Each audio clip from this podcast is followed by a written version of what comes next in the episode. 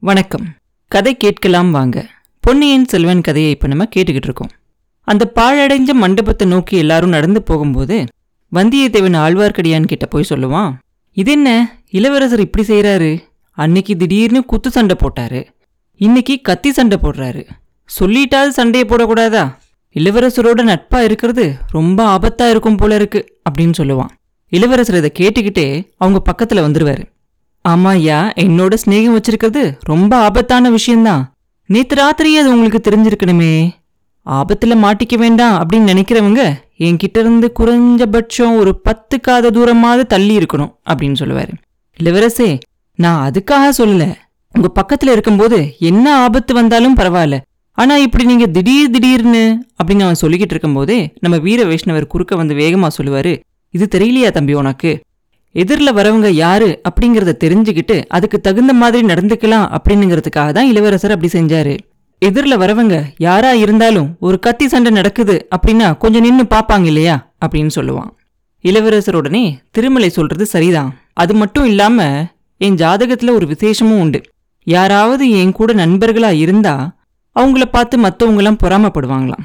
அதனால நான் யாரோட நட்பா இருக்கணும்னு நினைக்கிறேனோ அவங்களோட அடிக்கடி சண்டை பிடிக்கிறது என்னோட வழக்கம். இதை யாரு பொருட்படுத்தாம இருக்காங்களோ அவங்க தான் என்னோட சிநேகிதர்களா இருக்க முடியும் அப்படின்னு சொல்லுவார் இளவரசர். உடனே வந்தியத்தேவன் வேகமா சொல்லுவான் அப்படின்னா சரி இனிமேல் நீங்க சண்டையை ஆரம்பிக்கிறதுக்காக நான் காத்துக்கிட்டு இருக்காம நானே ஆரம்பிச்சிடுறேன். இளவரசே உங்ககிட்ட ஒரு முக்கியமான ஒரு விஷயத்த நான் சொல்ல மறந்துட்டேன். அதை இப்ப சொல்லணும் நான். சொல்லியே ஆகணும். நீங்க கேட்க விரும்பலனா மறுபடியும் கத்தி வேணாலும் எடுங்க அப்படின்னு சொல்லுவான் வந்தியத்தேவன். உடனே இளவரசர் வேண்டாம் வேண்டாம். என்ன செய்தின்னு சொல்லுங்க கேட்கலாம் அப்படிம்பார். நம்ம சுத்தி நின்ன கூட்டத்துல ஒரு பொண்ணு அவ கையில ஒரு பூவை வச்சுக்கிட்டு ஆட்டிக்கிட்டே இருந்தாளே. அவளோட கண் வீச்சுக்கு தான் நான் தோத்துட்டேன் அப்படின்னு கூட நீங்க சொல்லலையா? அந்த பொண்ணு உங்களுக்கு தெரியுமா? அப்படின்னு கேட்பான். தெரியாதே. அவளை நான் நல்லா பார்க்கவே இல்லை. அப்படி பார்க்குற வழக்கமும் எனக்கு இல்லை அப்படிம்பார் இளவரசர்.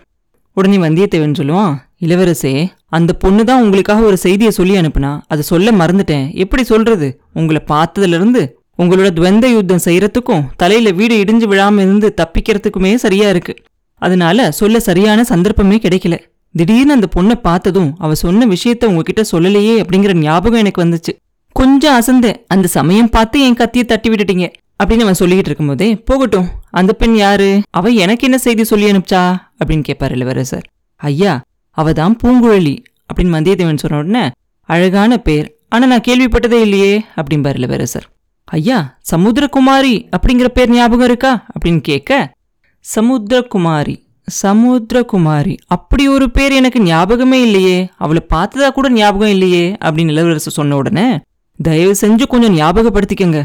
உங்களுக்கு ஞாபகம் இல்லை அப்படிங்கறது தெரிஞ்சா அந்த பொண்ணோட நெஞ்சே உடஞ்சிரும். கோடிக்கரையிலிருந்து நீங்க மரக்கலத்துல ஏறி கிளம்பும்போது படகுல ஏறுறதுக்காக தயாரா இருந்தீங்க. அப்போ ஒரு பெண் தன்னந்தனியா படகு விட்டுக்கிட்டு வந்தா. நீங்க வியப்போட பார்த்துக்கிட்டு இருந்தீங்க. அந்த பெண் யாரு அப்படிங்கிறத நீங்க அந்த கலங்கரை விளக்க தலைவர்கிட்ட கேட்டீங்க. அவரு அவரோட பொண்ணு அப்படின்னு சொன்ன உடனே உங்களோட பொண்ணா? நான் சமுத்திரகுமாரின்னுல நினைச்சேன் அப்படின்னு நீங்க சொன்னீங்க. அது அந்த பொண்ணு மறக்காம ஞாபகம் வச்சுக்கிட்டு இருக்கா. அந்த பெண்ணோட உதவி இல்லைன்னா நான் கடல் தாண்டி இலங்கைக்கு வந்திருக்க முடியாது அப்படின்னு வந்தியத்தேவன் சொன்ன உடனே நீங்க சொன்ன பிறகு எனக்கு லேசா கொஞ்சம் ஞாபகம் வருது. ஆனா கோடிக்கரை சமுத்திரகுமாரிக்கு இங்க அனுராதபுரத்து பக்கத்துல என்ன வேலை? இவங்களோட எதுக்காக வந்திருக்கா? ஒருவேளை உங்களை தேடிட்டு வந்திருக்காளோ? அப்படின்னு கேட்பார் இளவரசர்.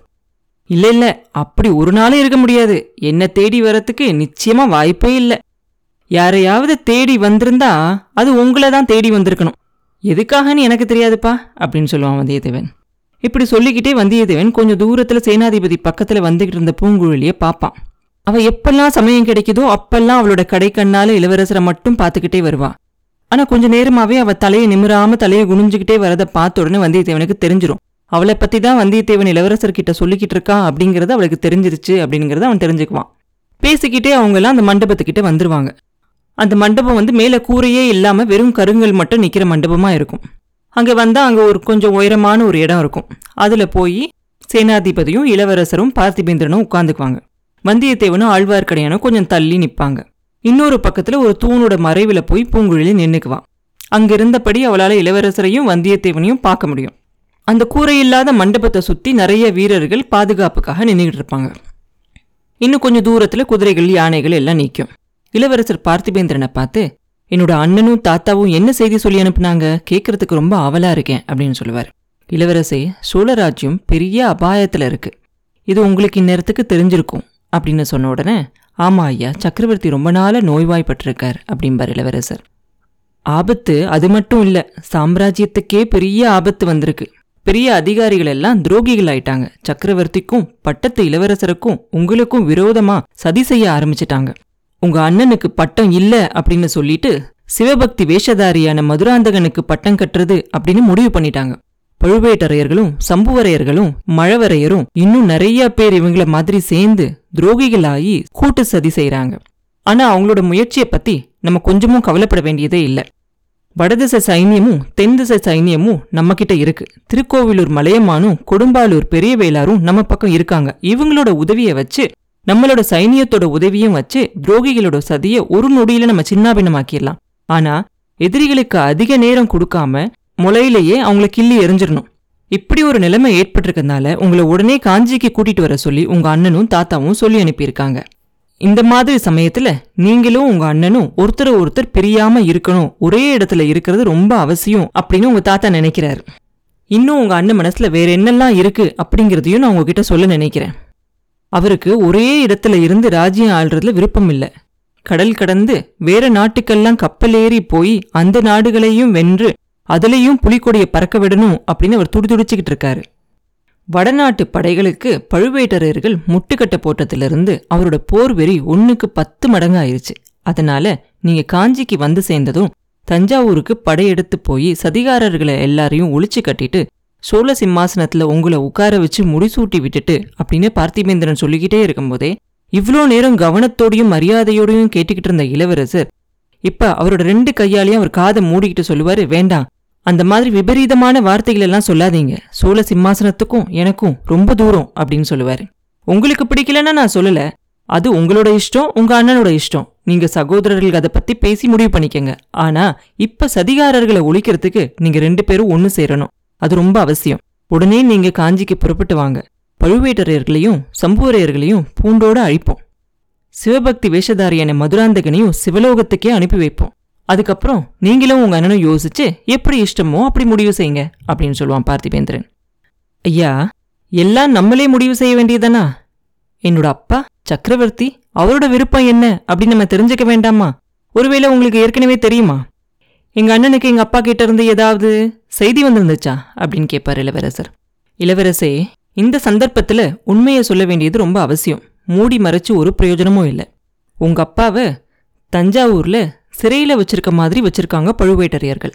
அவங்களோட அனுமதி இல்லாம யாரும் அவரை பார்க்கவும் முடியாது பேசவும் முடியாது. அப்படி இருக்கும்போது அவரோட விருப்பத்தை எப்படி தெரிஞ்சுக்கிறது? உங்க அப்பாவை காஞ்சிக்கு வர சொல்லி உங்க அண்ணன் ரொம்ப முயற்சி செஞ்சாரு. காஞ்சியில பொன் மாளிகையும் கட்டினார்.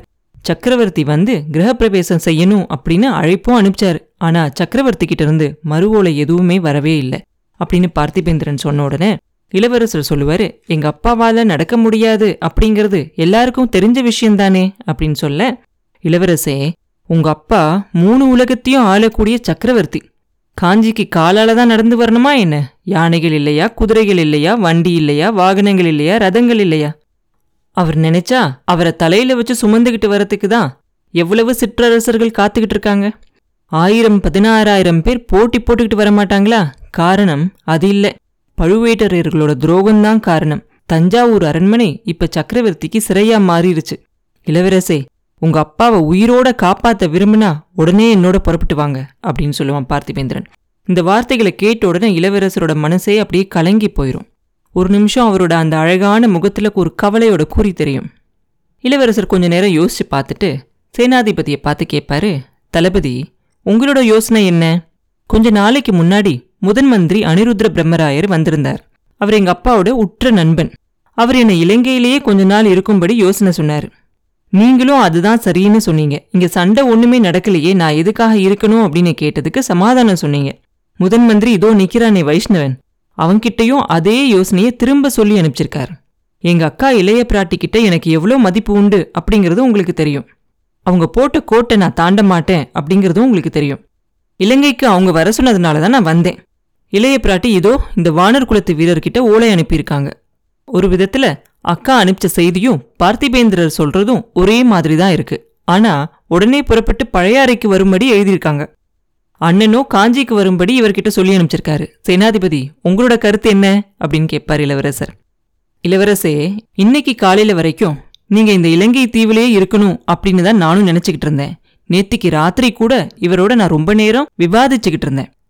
இவர் ரொம்ப நேரம் வாதம் பண்ணியும் நான் ஒத்துக்கல. ஆனா இன்னைக்கு அதிகாலையில அதுவும் நிக்கிறாளே அந்த பொண்ணு வந்து ஒரு செய்தி சொன்னான் அதை கேட்டதும் என்னோட கருத்தை மாத்திக்கிட்டேன். நீங்க உடனே காஞ்சிக்கு போக வேண்டியது அவசியம். அப்படின்னு இப்ப எனக்கு தோணுது அப்படின்னு சொல்லுவார் சேனாதிபதி. தூண் மறைவுல நின்னு அவரையே கடைக்கண்ணால பார்த்துக்கிட்டே நின்று அந்த பூங்குழலியை இளவரசர் இப்ப பாக்குறாரு. பார்த்துட்டு சொல்றாரு அபிமன்யுவை நாலாபுரத்திலையும் பகைவர்கள் தாக்கி கொன்னாங்க அப்படின்னு நான் கேள்விப்பட்டிருக்கேன். என்ன நாலாபுரத்துல இருந்து வர செய்திகளே தாக்கி கொன்றும் போல இருக்குதே அப்படின்னு சொல்லுவார். அந்த பொண்ணு என்னதான் செய்தி கொண்டு வந்திருக்கா அப்படின்னு சேனாதிபதி பார்த்து கேட்க அவளே சொல்லட்டும் அப்படிம்பாரு பெரிய வேளார் பூங்குழலி தயங்கி தயங்கி முன்னாடி வந்து நிற்பா இளவரசர் முன்னாடி வந்து நின்ன உடனே நாலா பக்கமும் பாப்பா. பார்த்திபேந்திரனை பாப்பா வேளாளர் பாப்பா வந்தியத்தேவனை பாப்பா ஆழ்வார்க்கடியனை பாப்பா எல்லாரையும் பாப்பா. ஆனா இளவரசரோட முகத்தை மட்டும் அவளால பார்க்க முடியாது.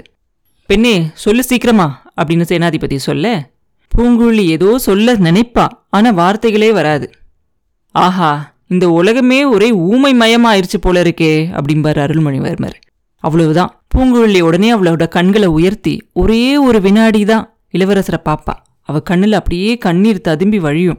உடனே அங்கிருந்து ஒரு ஓட்டம் பிடிச்சு ஓடி போய் தூரத்தில் அடர்ந்து வளர்ந்திருந்த அந்த மரங்களுக்கு நடுவில் போய் மறைஞ்சிருவா. எல்லாரும் அதிசயமா அதையே பார்த்துக்கிட்டு நிற்பாங்க வந்தியத்தேவன் முன்னாடி வந்து சொல்லுவான் ஐயா இவன் முன்னாடி ஒரு தடவை இப்படி தான் ஓடினா நான் வேணா போய் புடிச்சிட்டு வரட்டுமா? அப்படின்னு கேட்பான். அப்படியே செய். ஆனா அதுக்குள்ள அவ கொண்டு வந்த செய்தி என்ன? அப்படிங்கறத சேனாதிபதி சொல்லட்டும். அப்படின்னு இளவரசர் சொல்ல அதுக்கு சேனாதிபதி அதை ரெண்டே வார்த்தைகள்ல சொல்லிடலாம் இளவரசே உங்களை சிறைப்பிடிச்சு கொண்டுகிட்டு வர சொல்லி பழுவேட்டரையர்கள் ரெண்டு பெரிய மரக்கலங்களையும் அது நிறைய போர் வீரர்களையும் அனுப்பியிருக்காங்க. அந்த கப்பல்கள் தொண்டைமான் ஆற்று கால்வாயில புகுந்து மறைவான இடத்துல வந்து நிற்கிதான் அப்படின்னு சொல்லுவார். அப்புறம் என்ன நடந்துச்சு அப்படிங்கிறத அடுத்த பதிவில் பார்ப்போம். மீண்டும் உங்களை அடுத்த பதிவில் சந்திக்கும் வரை உங்களிடமிருந்து விடைபெறுவது உண்ணாமலே பாபு. நன்றி.